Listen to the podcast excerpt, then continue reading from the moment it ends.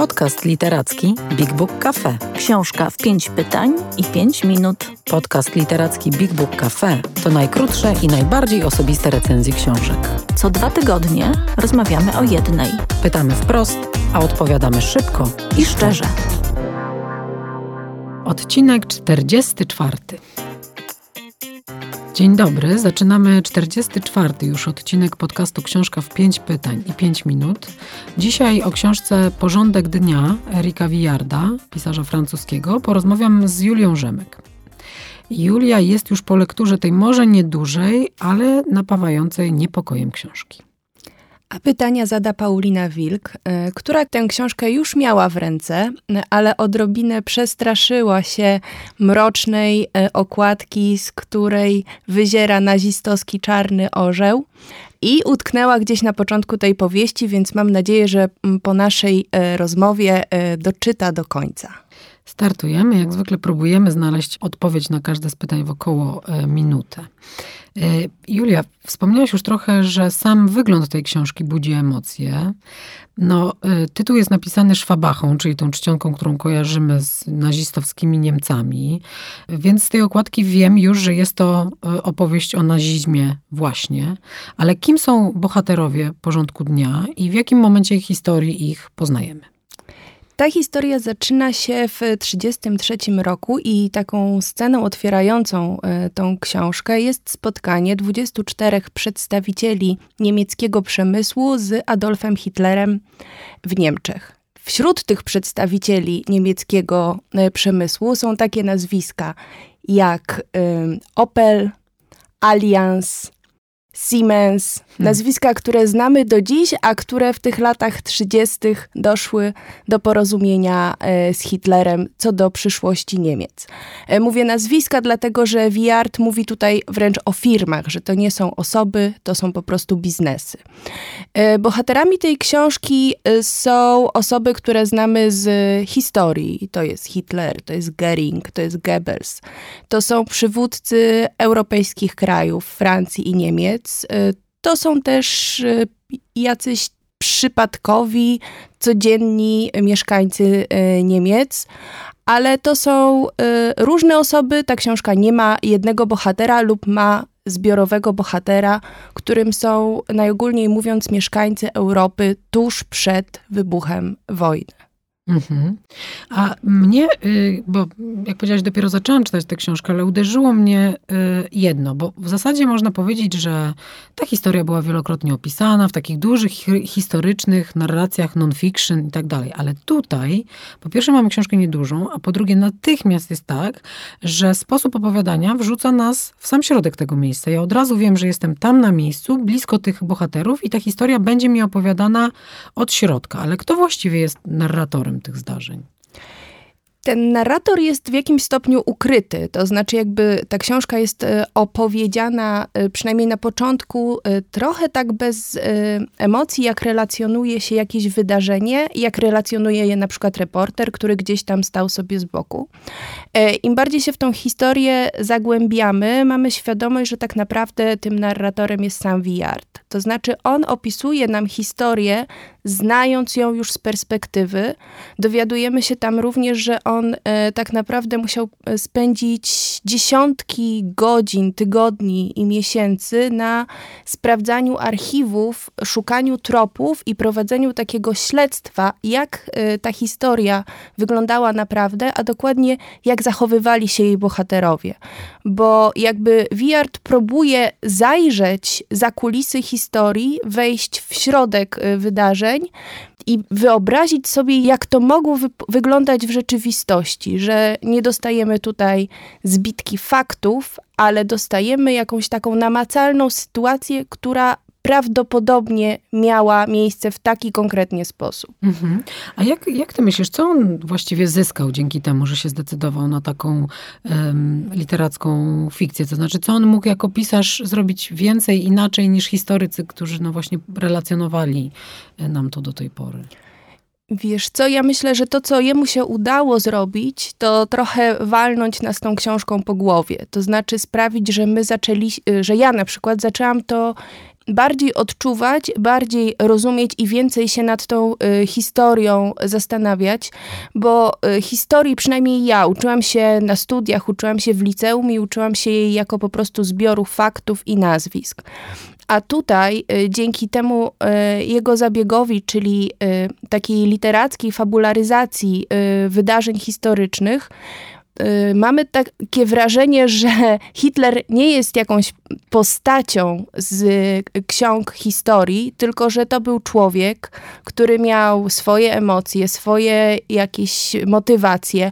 Może Hitlera to, to dotyczy w mniejszym stopniu, tak, ale w, w, akurat w tej opowieści, ale tych innych bohaterów brytyjskiego premiera i różnych spotkań, w których ci wielcy politycy się konfrontują, widzimy ich bardziej jako ludzi, którzy, nie wiem, rano zakładają kapcie i dzięki temu są bardziej prawdziwi.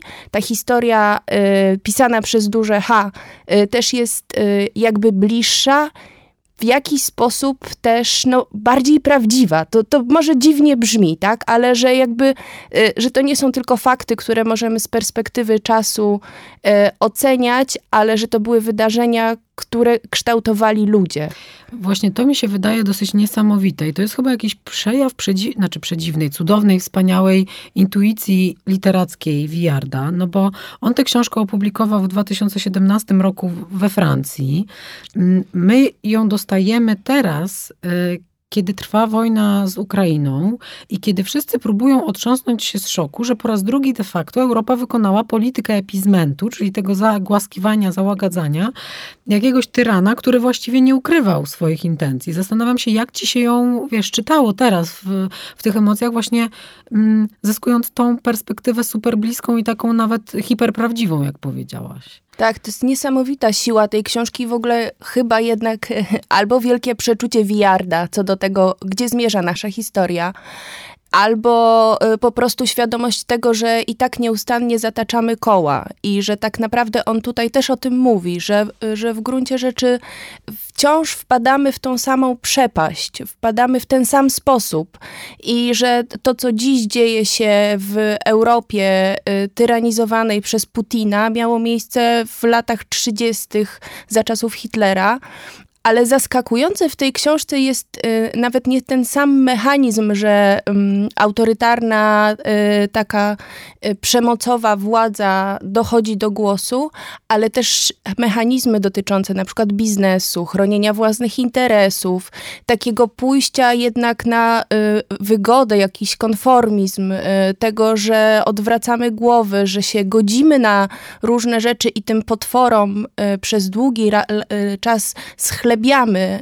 Y, tutaj jest opowieść y, o tych kolejnych krokach tam w 38 przez Anschluss Austrii, y, zajęcie Czechosłowacji i wciąż wiarę w tego zachodu, że Hitlera się uda zatrzymać.